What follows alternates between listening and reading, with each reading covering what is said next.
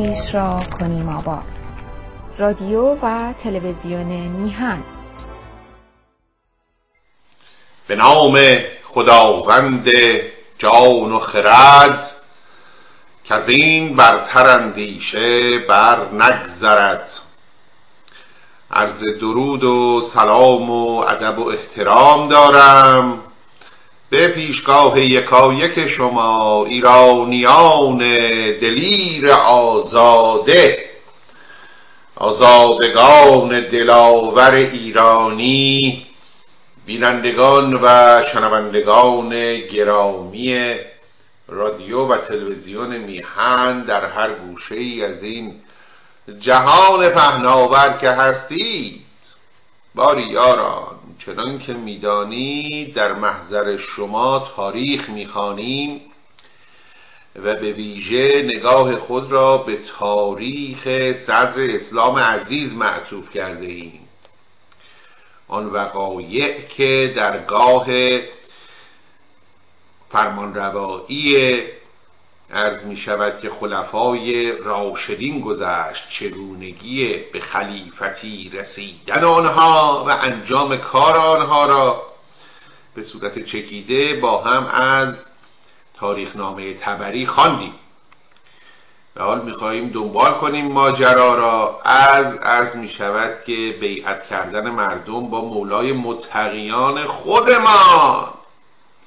علی ابن ابی طالب و اگر هم در پایان وقتی باقی ماند در خدمت شما بیتی دو شاهنامه می‌خوانیم تا حالمان به شود جانا.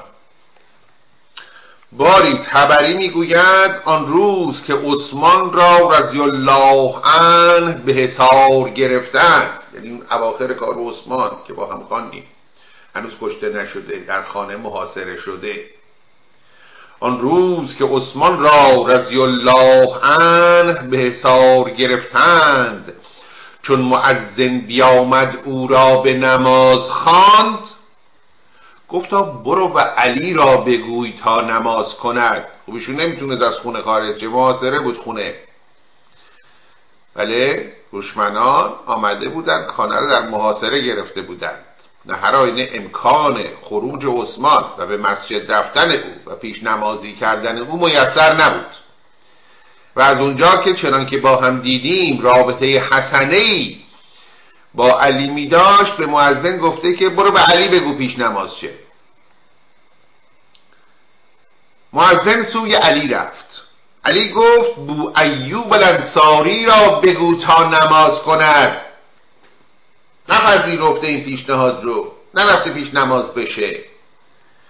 بو ایوب روزی چند نماز کرد؟ پس علی سهل ابن حنیف را بفرمود که نماز کن. بازم رغبت نشون نداده ایشون.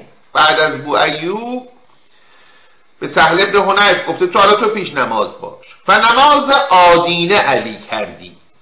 یعنی فقط روز جمعه ایشون میومد امام جماعت می‌شد.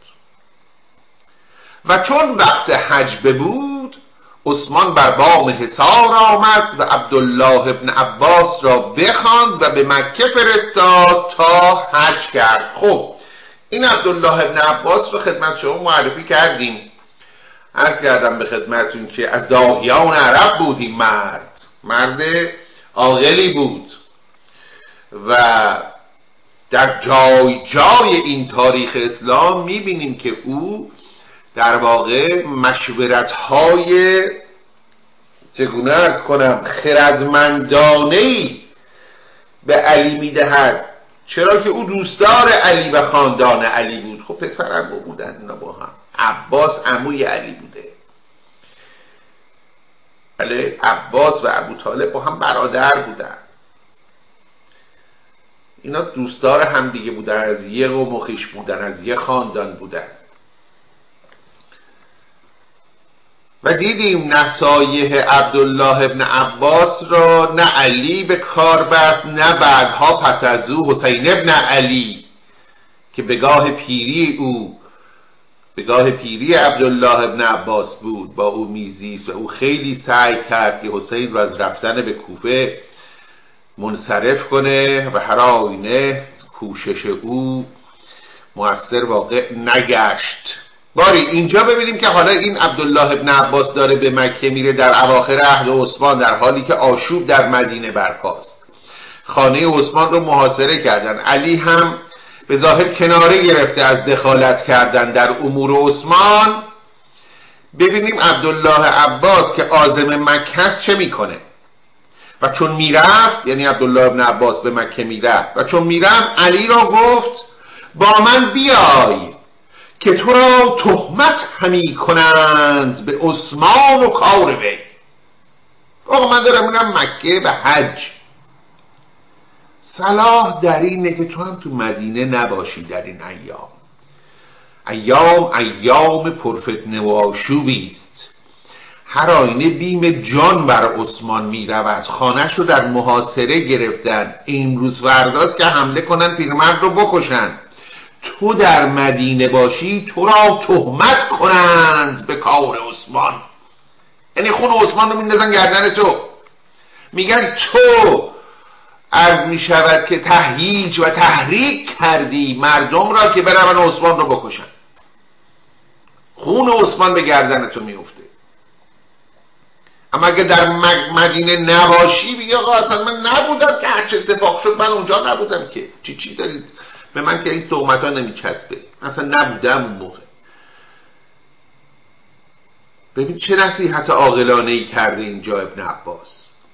یک بار دیگه با هم بخونیم. علی را گفت و چون می‌رفت علی را گفت با من بیای که تو را تهمت همی کنند به عثمان و کار وی. تا باری چون کاری افتد تو آنجا نباشی. دیگه از این روشنتر و سریعتر نمی‌تونسته به علی نصیحت کنه و ادوایس خردمندانه بده در واقع. گفته بیا با من بری که تو اینجا نباشی هر اتفاقی افتاد. فرمان نکرد. فرمان نکرد یعنی گوش نکرد. فرمان نکرد و عبدالله برفت و روز آدینه عثمان را کشتند و مردمان مصر سوی علی آمدند و گفتند دست بیرون آر تا تو را بیعت کنیم. همین امروز هم این عرض می شود که لاجیک این منطق همچنان پاورجاست. وقتی که یک جنایتی یک قتلی اتفاق میفته کسی که می‌خواد بره معما رو حل کنه قاتل رو پیدا کنه از اینجا شروع می‌کنه که از این قتل چه کسی نفع می‌برد؟ زن اول به سوی او میره. این کشته شدن این بابا به نفع کی می‌تونه باشه؟ و او در مزان اتهام قرار می‌گیره. خب الان هم اینجا می‌بینیم.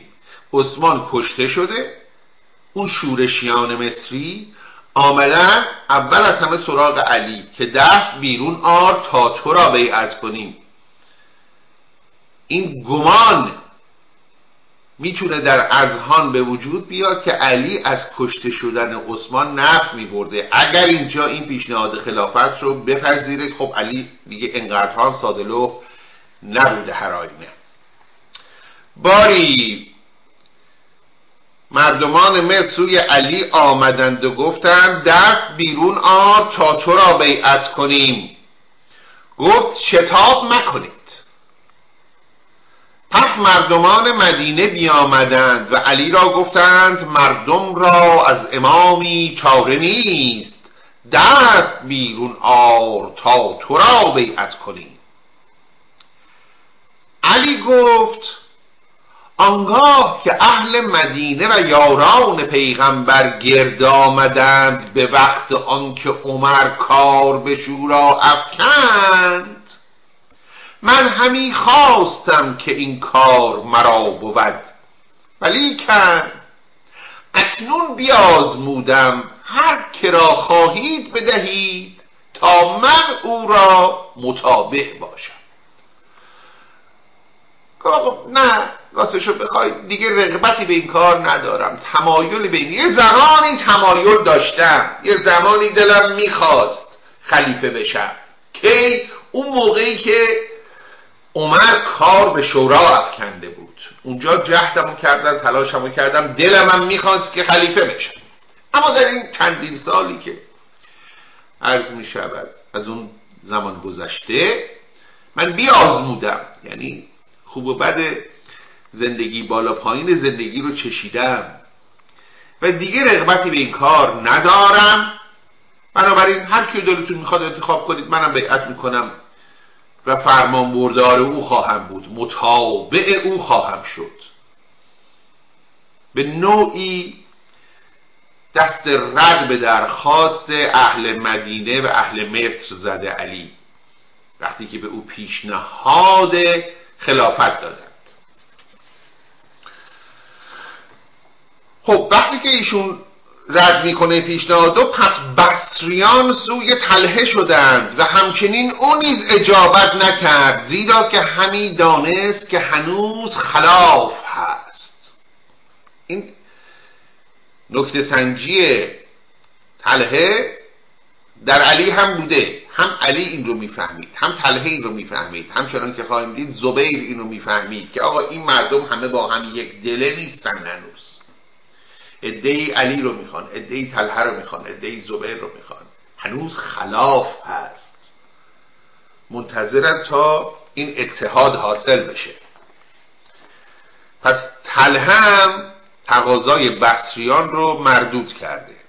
پس چون پنج روز برآمد و آن غریبان دانستند که این کار به دیشان بر نیاید اهل مدینه را گرد کردند و گفتند امروز پنج روز است تا جهان بی امام است. کسی بنگرید و بدین کار به پای کنید. ایشان همی گفتند جز علی کس نشاید. گفتند علی قبول نمی کند.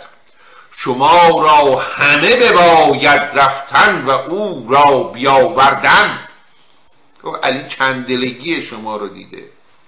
برای همین قبول نمی‌کنه. اگر شما که اهل مدینه اید و بر شماست که عرض می شود خلیفه بعدی رو تعیین کنید همه با هم یک دله بروید به سوی علی اونو می‌تونید برش دارید بیارید خلیفهش کنید. اهل مدینه همه پیش علی بیامدند و گفتند جهان بی امام است و از تو حقتر نیست. هر چند گفتند اجابت نکرد. پس این غریبان یعنی این اهل مصر و غیر وزالک پس این غریبان گفتند اگر ما به شهر خیش باز شویم و امامی پدید نیامده باشد به جهانن در فتنه خیزد و اون فتنه هرگز ننشیند. علی گفت یاران پیغام بر بیایند نخست مهاجر و انصار که ایشان ابتدا کنند یعنی اول اون اصحاب کبار باید بیان. امثال همین تله و زبیر و سعد عبی وقاس و این قماش. علی می‌خواد اول این بزرگان راضی باشن که او خلیفه بشه. برفتند و یاران پیغامبر را علیه السلام بیاوردند مگر تله و زبیر.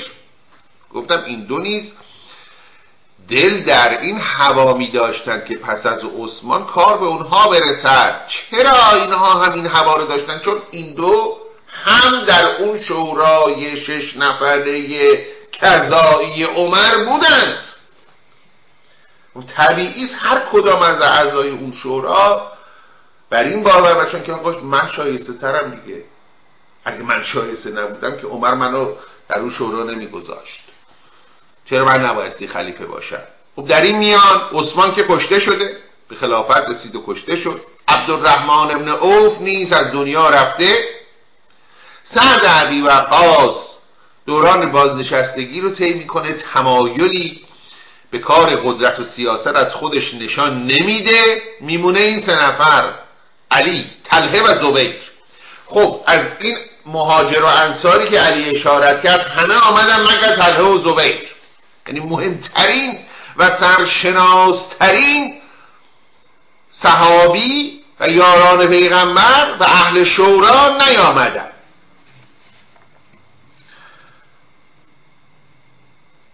پس برفتند و یاران پیغامبر را علیه السلام بیاوردند مگر طلحه و زبیر که پیغام فرستادند که هر که مسلمانان پسندند ما نیز پسندیدیم. با تعنه است این پیغام. گمان می‌کنم امروز بعد از 1400 سال وقتی ما این پیغام رو می‌خونیم فهوای این تعنه را به گونه در میابیم هر شما قبول کردیم ما هم قبول داریم انگار که دارن به نوعی بیمیلی خودشون رو نشون میدن در حالی که ما این مسئله با پاده پس زدن و با, با دست پس زدن و با پا پیش کشیدن رو خوب می‌فهمیم یعنی چی. خب پیغام فرستادن که هر که مسلمانان پسندند ما نیز پسندیدیم. چون مردم بیعت کنن ما نیز بیعت کنیم. در حالی که علی اصلا همچین چیزی نمی‌خواست. او با خودش فکر می‌کرد نخستین کسانی که بایستی بیعت کنن همین تله و زبیر باید باشن. تا مردمی که طرفداران اونها هستند زیر پرچم اینها هستند از دار و دسته تله و زبیر هستند اونها نیز وقتی ببینن رئیسشون با من بیعت کرده اونها با من بیعت می‌کنن. در حالی که در حوزبه برعکس جلوه دادن کار رو. گفتن هر کی مردم بیعت کردن ما هم بعدش میان بیعت می‌کنیم.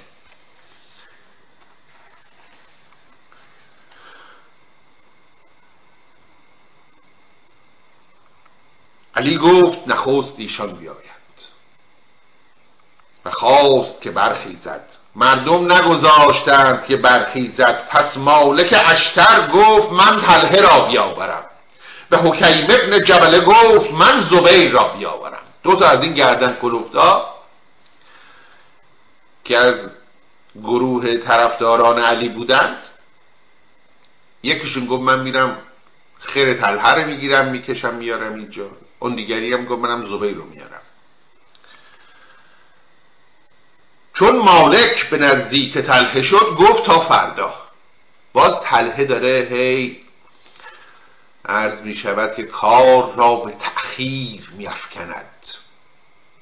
چون دلش نمی‌خواد دلش نیست بره با علی بیعت کنه. دلش می‌خواد خودش خلیفه بشه. حالا یک 24 ساعت دیگه داره زمان می‌خره. ایشالا فردا خدمت می‌رسه چون مالک به نزدیک تله شد گفت تا فردا. مالک گفت مسلمانان را بی امام خواهی کردن و میان مسلمانان خلاف خواهی افکندن. مردمان بسره به تو در آمدند. چرا بیعت نکردی؟ گفت تو داری باعث نفاق میشی در بین مسلمانان با این به تأخیر انداختن کار. و که دلت می‌خواست خلیفه بشی؟ چرا اون موقعی که بسریان آمدند و ندا دادن که یا تلحت الخیر دست باز کن که تو را بیعت کنیم چرا با اینا بیعت نکردی؟ مالک گفت مسلمانان را بی امام خواهی کردن و میان مسلمانان خلاف خواهی افکندن. مردمان بسره به تو در آمدند چرا بیعت نکردی؟ امروز که مردمان بر یک تن گرد آمدند اختلاف کردن چراست؟ اگر با من بیایی و اگر نه سرت بردارم. کار به تهدید کشید آقا جان. یا به زبون خوش با من میایی با علی بیعت می‌کنی یا من و تو و این شمشیر آخته. و حکم نیز همچنین بگفت زبیر را.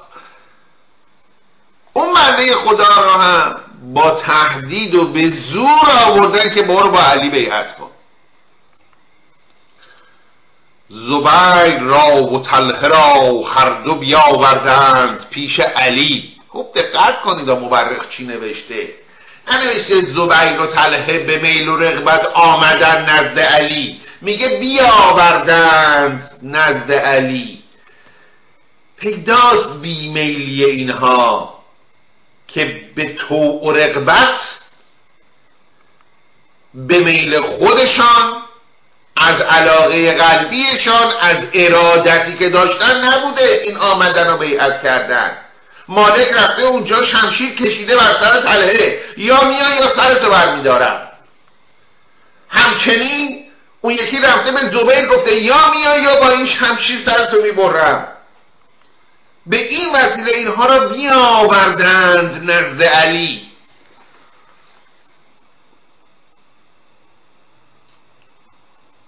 زبیر را و تله را هر دو بیاوردند پیش علی و علی گفت مرا اندر این کار رغبتی نیست.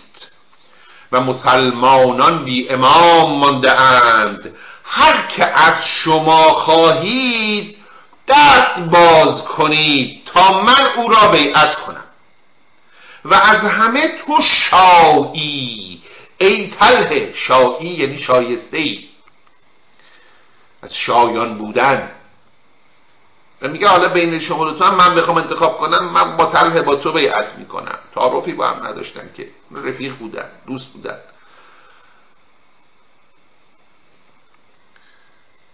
و از همه تو شایی ای تله دست باز کن تا تو را بیعت کنم. تله گفت معاذ الله. آنجا که تو باشی و فضل و سابقت تو باشد من که باشم. پیداست که این حرف دل تله نبوده. اگر به راستی تله بر این باور بود که علی فضل و سابقش از فضل و سابقه خودش بیشتره دلیلی نمی داشت که او را بیاورند به سمت علی. خودش پس می اومد بله؟ پس پیداست که تله داره این حرف رو از ترس شمشیر امثال مالک میگه به علی. وقتی علی به اون تعارف می‌زنه خلافت رو میگه نه آقا اختیار دارید تا شما هستی مندکی باشه؟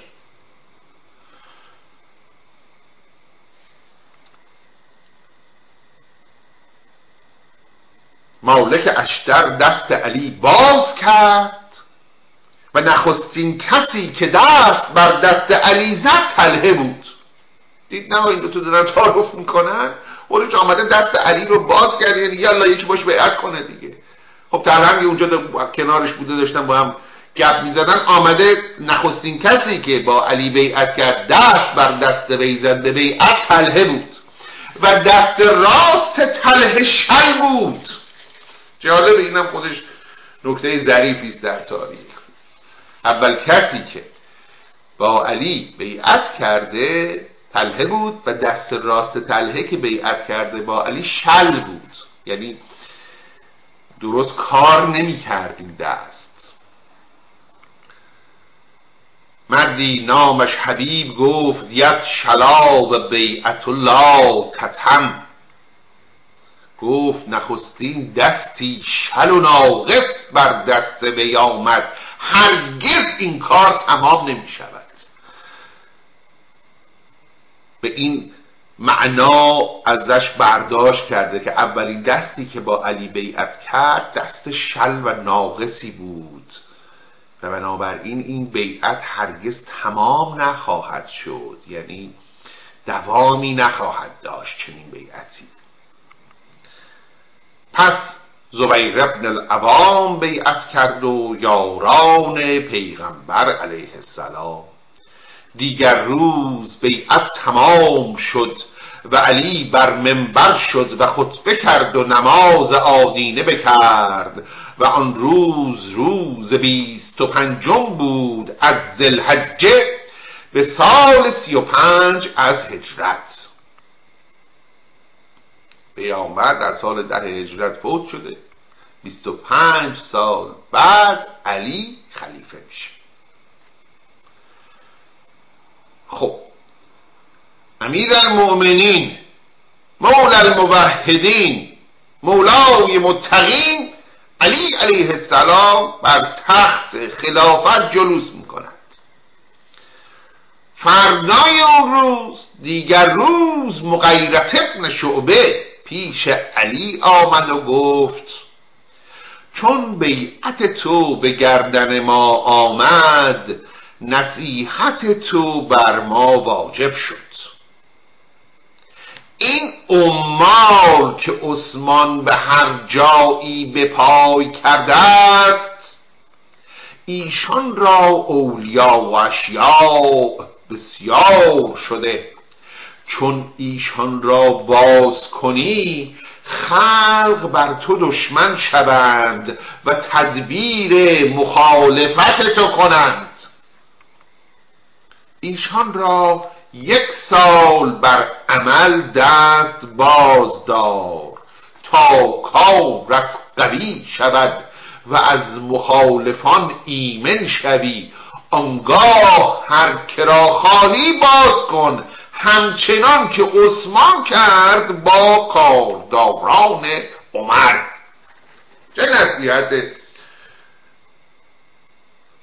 عاقلانه ای این مغیرت ابن شعبه کرده است به علی علیه السلام. گفته آقا این شما الان خلیفه شدی. ما هم با تو بیعت کردیم. نصیحت کردن تو بر ما واجب شد. نمک به حرامی است اگر صلاح و مسلحتی به ذهن که بنده باشم برسد و در اختیار تو قرار ندهم به عنوان مشاور. آنچه که من خیر و صلاح می‌بینم برای حکومت تو. خب اون چیست؟ می‌گوید مثل عثمان رفتار کن.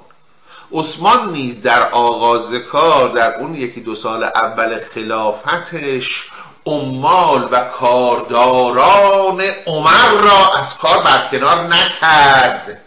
اونها رو بر سر کارهاشون نگاه داشت. چرا؟ چون این عمال و این کارداران هر کدوم مدت هاست که بر سر کار بودند. و اینها طبیعی است که در حال ظاهر و صلاح بودن از ملزومات امر سیاسته. بله؟ این کسانی رو که به عنوان کارداران و حکام محلی به کار میگماردن کاراشون رو بلد بودن بکنن. اینا هر کدوم اعوان و انصاری دارن. این اعوان و انصار همه در رکاب این عمال هستند. اگر تو در همین آغاز کار بخوای اینا رو خلع کنی باعث میشی که مخالفین با تو عدتون زیاد بشه. و تو هنوز پایه های حکومتت مستحکم نشده. بنابراین یک سال ایشان را دست باز دار. یعنی رهاشون کن. یه سالی بذار سر کار خودشون باشن. سر جای خودشون باشن. خیال نکنن حالا خلیفه عوض شده اینا مقام و موقعیتشون به خطر افتاده. یواش یواش گاماس گاماس اول پایه های حکومت خودت رو محکم کن. چون بر کار سوار شدی یکی یکی می‌تونی اینا رو عوضشون کنی جابجاشون کنی برکنارشون کنی. تعجیل در برکنار کردن کارداران و عثمان. نکن چرا که عثمان هم همین کار کرده بود. او هم موقعی که خلیفه شد با کاردارانی که عمر برگمارده بود کاری نداشت تا یه سال اول تا دو سال اول. رفته رفته. اینها رو جابجا جا کرد. بله؟ خب ببینیم که حضرت علی در پاسخ چه میفرماید. علی گفت رضی الله عنه و ما کند متخذ المزلین علا ازدن اول یعنی من هرگز گمراهان را عرض می شود که با اینها هیچ کاری ندارم. به اینها هیچ نیازی ندارم هیچ همکاری هم ندارم هیچ ملاحظه هم ندارم. اینا گمراهن آقا. اینا در زمان عثمان من می‌رفتم به عثمان می‌گفتم که تو اینا کیان که مثلا به اینا کار دادی به فک و فامیل خودت به قوم و خیش خودت کار دادی. یاران پیغمبر رو انداختی دور. به پک و فامیل خودت شغل و مقام دادی. حالا خودم بیام اینا رو بر سر کار. تاییدشون کنم. همچنان بر سر کار نگرشون دارم هاشا گفت من عثمان را همی گفتم که ایشان را باز کن. باز کن یعنی برکنار کن. گفت من عثمان را همی گفتم که ایشان را باز کن که ستمکاری ایشان همی دانستم. اکنون من ایشان را بر کار بدارم. نخستین کاری که کنم ایشان را باز کنم. اینم سیاست مولای متقیان حالا خودش که متوجه نشده هیچ بماند. یکی از مشاورینش که به این قشنگی و خوبی و تر و تمیزی بهش آمده مشاوره داده حرف اونم گوش نکرده. آقا کار سیاست چرا میگیم از دیانت جداست؟ برای اینکه کار سیاست مملو است از مسلحت بینی ها اهم و اهم کردن ها شری را بر خیری مقدم کردن ها ملاحظه کاری ها کار سیاست کار دین نیست. اما ایشون جز زبان شمشیر زبان دیگه به کار نمی برده اولین میگه نخیر اول از همه من اینا رو برکنار می‌کنم. اینا آدم های گمراهی حالا گمراه از کجا در میاد؟ از دین در میاد دیگه. یه داییه این رو داره که راه و گمراهی رو بلده راه و بیراه رو بلده. دین این داییه رو داره. غیر از دین که کسی همچین ادعایی نداره. دین رو که با سیاست درآمیختی این میشه ماحصلش یا هر دوشون یا دست کم یکیشون برباد فنا میره. کمایی که می‌بینیم اینجا اتفاق داره میفته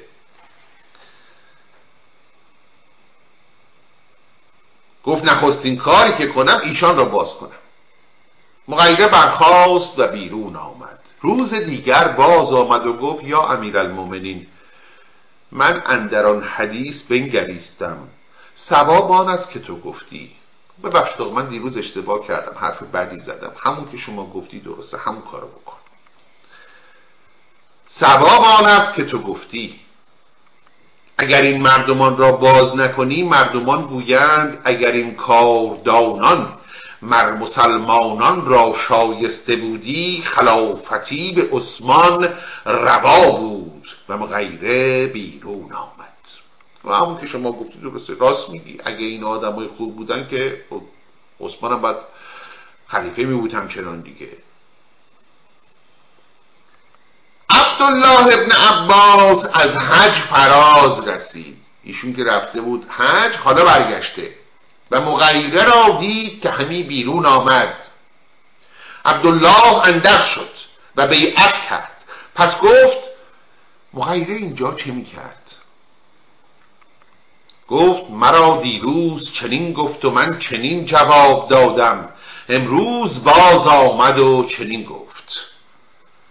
عبدالله گفت دی نصیحت کرد و امروز خیانت ببینید این مرد هم فهمید. عبدالله ابن عباس هم فهمید. که آقا حرف دیروزش حرف از سر دلسوزی بود. همانطور که خودش هم گفت نصیحت تو بر ما واجب شد چون ما با تو بیعت کردیم. آنچه به عقلمون می‌رسه به تو میگیم. میگه به یه نفر گفتن در حال راه رفتن آب نخور. گفت چرا؟ گفت چون هوشت کم میشه. گفت هوش چیه؟ گفت آقا آب تو بخور کارتو بکن چه کار داری به کارا؟ فقط هم بی خودی گفتم. بلش کن. همین حکایت.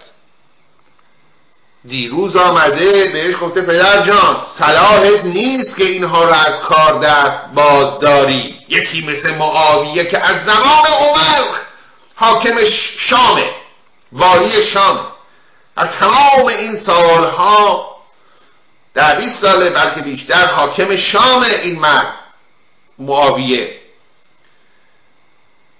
این رو بذار همچنان بمونه بر اونجا. فعلا با او در نیفت و با امثال او با دیگر کارداران و عثمان. زمان بخر. تو فعلا نیاز به زمان داری تا پایه های حکومتت محکم بشه. تا حکومتت ریشه بدونه بعد از اون می‌تونی این کارا رو یواش یواش بکنی. نه که اولین قدم بخوای یک انقلابی برپا کنی و همه چیز رو بریزی به هم. اویشون به خرجش نرفت. گفت خب پس برم اونی بگم که دوست داره دیگه. حالا که حرف حساب رو قبول نمی‌کنه برم اون چیزی رو بگم که به مذاق شیرینه. گفت آقا همون کاری که شما می‌خواستی بکنی بکن. خیلی درسته. همون درسته من اشتباه می‌کردم. عبدالله ابن عباس هم اینو تشخیص میده. به علی میگه دیروز ایشون خدمت کرده که آمده این حرف رو امروزی که آمده اینو گفته این خیانت.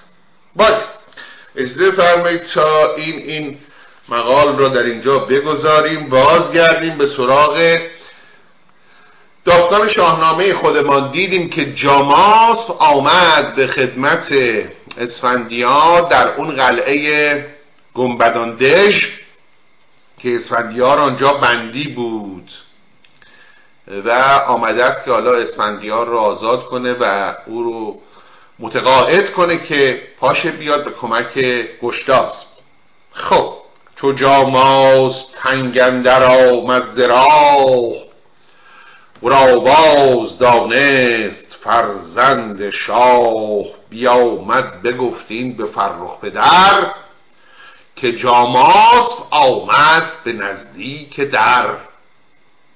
بفرمود تا در گشادند باز. بیامد خردمند و بردش نماز بیامد بدادش پیام پدر پیامی که آورده بود در به در. یعنی تام و تمام کامل بدون که واوی جا بندازه تمام اون پیام پدر داشدارش گشتاس رو به اسفندیار رسود که علا حضرت همایونی میگه من پشیمانم. از آن ظلم و ستمی که در حق تو کردم فرزند. تقصیر گرزم بود تقصیر من نبود. من نبودم دستم بود. الانم پدر تاجدار شما در یک وضعیت بدی گرفتاره. نیاز به کمک تو داره. حالا که ابراز پشیمانی کرده تو هم از خر شیطون بیا پایین. ببخش. بیا من این قل و زنجیر رو از باد باز کنم. بریم به اردوی پدر ملحق شو. ارجاسب رو. متواری کن شکست بده سپاه ارجاسب رو. پدر به پاداش گفته این تاج و تختم رو من میدم به تو. دوباره همون وعده های قدیمی. سومین باری که علا حضرت داره وعده میده. خب در وهله نخست اسفندیار که می‌بینه جاماس وقتی به خدمتش رسیده چنین کرنش می‌کنه و حرمت او رو در واقع نگه میداره یک تعنه می‌زنه به او. چنین پاسخش داد اسفندیار که ای از یلان جهان یادگار خردمند و کنداور و سرفراز چرا بسته را برد باید نماز؟ چرا به من احترام می‌کنی؟ من محکومم. مجرم شناخته شدم در دادگاه محکمه عدل گشتاسبی آدم که به آدم مجرم نمستی کردنش کنه احترام چیو داری نگه میداری؟ احترام کیو داری نگه میداری؟ چرا بسته را برد باید نماز؟ کسی را که بر دست و پا آهن است نه مردم نژاد است کاهر من است قل و زنجیر مگه نمی‌بینیم باید دست و پای من؟ من اهریمنم جارا من آدم خوبی نیستم. از کی کمک می‌خواد به کی اعتراف می‌کنی؟ مگه اهریمن می‌تونه کمک حال کسی باشه؟ پیداست که دل پری داره اسفندیار. درود شهنشاه ایران دهی. زدانش ندارد دلت آگهی. درودم ز ارجاسپ آمد کنون که ایرانیان دشت شد پر اگر کار پدرم گیر نبود هرگز تو رو به اینجا نمیفرستاد. به فراست دریافته اسفندیار که این اظهار ندامتی که پدر داره می‌کنه به واسطه ای که فرستاده نه از صدق دله به واسطه نیازی است که به او پیدا کرده. ارجاس باعث شده که پدر یاد او کنه. درودم ز ارجاس با اومد کنون که از ایرانیان دشت شد پرز خون. مرا بند کردند بر بیگناه همانا گرزم است فرزند شاه. کنون همچنین بسته باید تنم. به یزدان گواه من است آهنم. که بر من ز گشتاسب بیداد بود ز گفته گرز من شاد بود. چنین بود پاداش رنج مرا به آهن بیاراست گنج مرا. مبادا که این بد فراموش کنم خرد را به گفتار تو خوش کنم.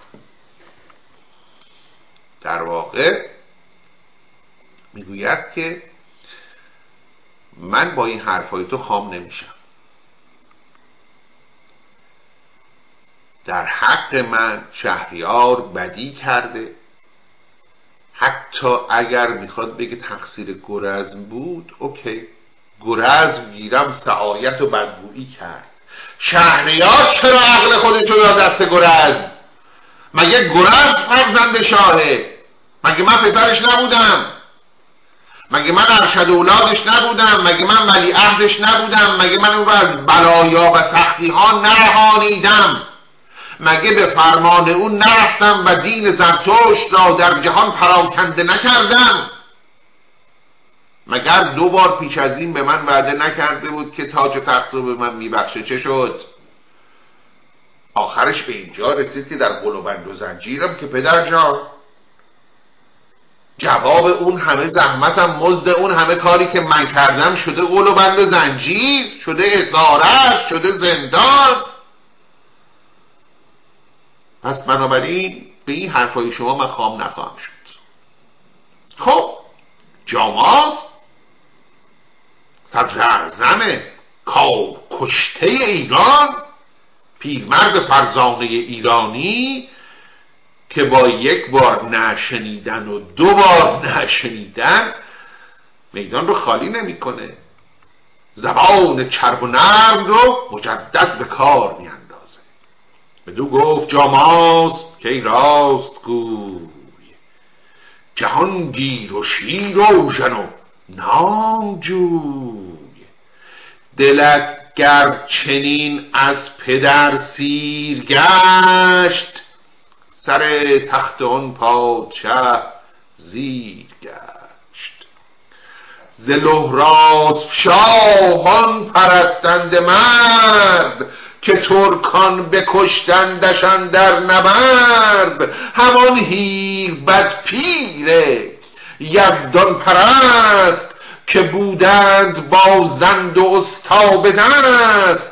بکشتند هشتاد از آن موبدان پرستنده و پاک دل بخردان زخونشان در آن خانه آتش بمرد چنین بدکنش خار نتوان شمرد. ز بهر نیا دل پر از درد کن براشوب و رخسارگان زرد کن.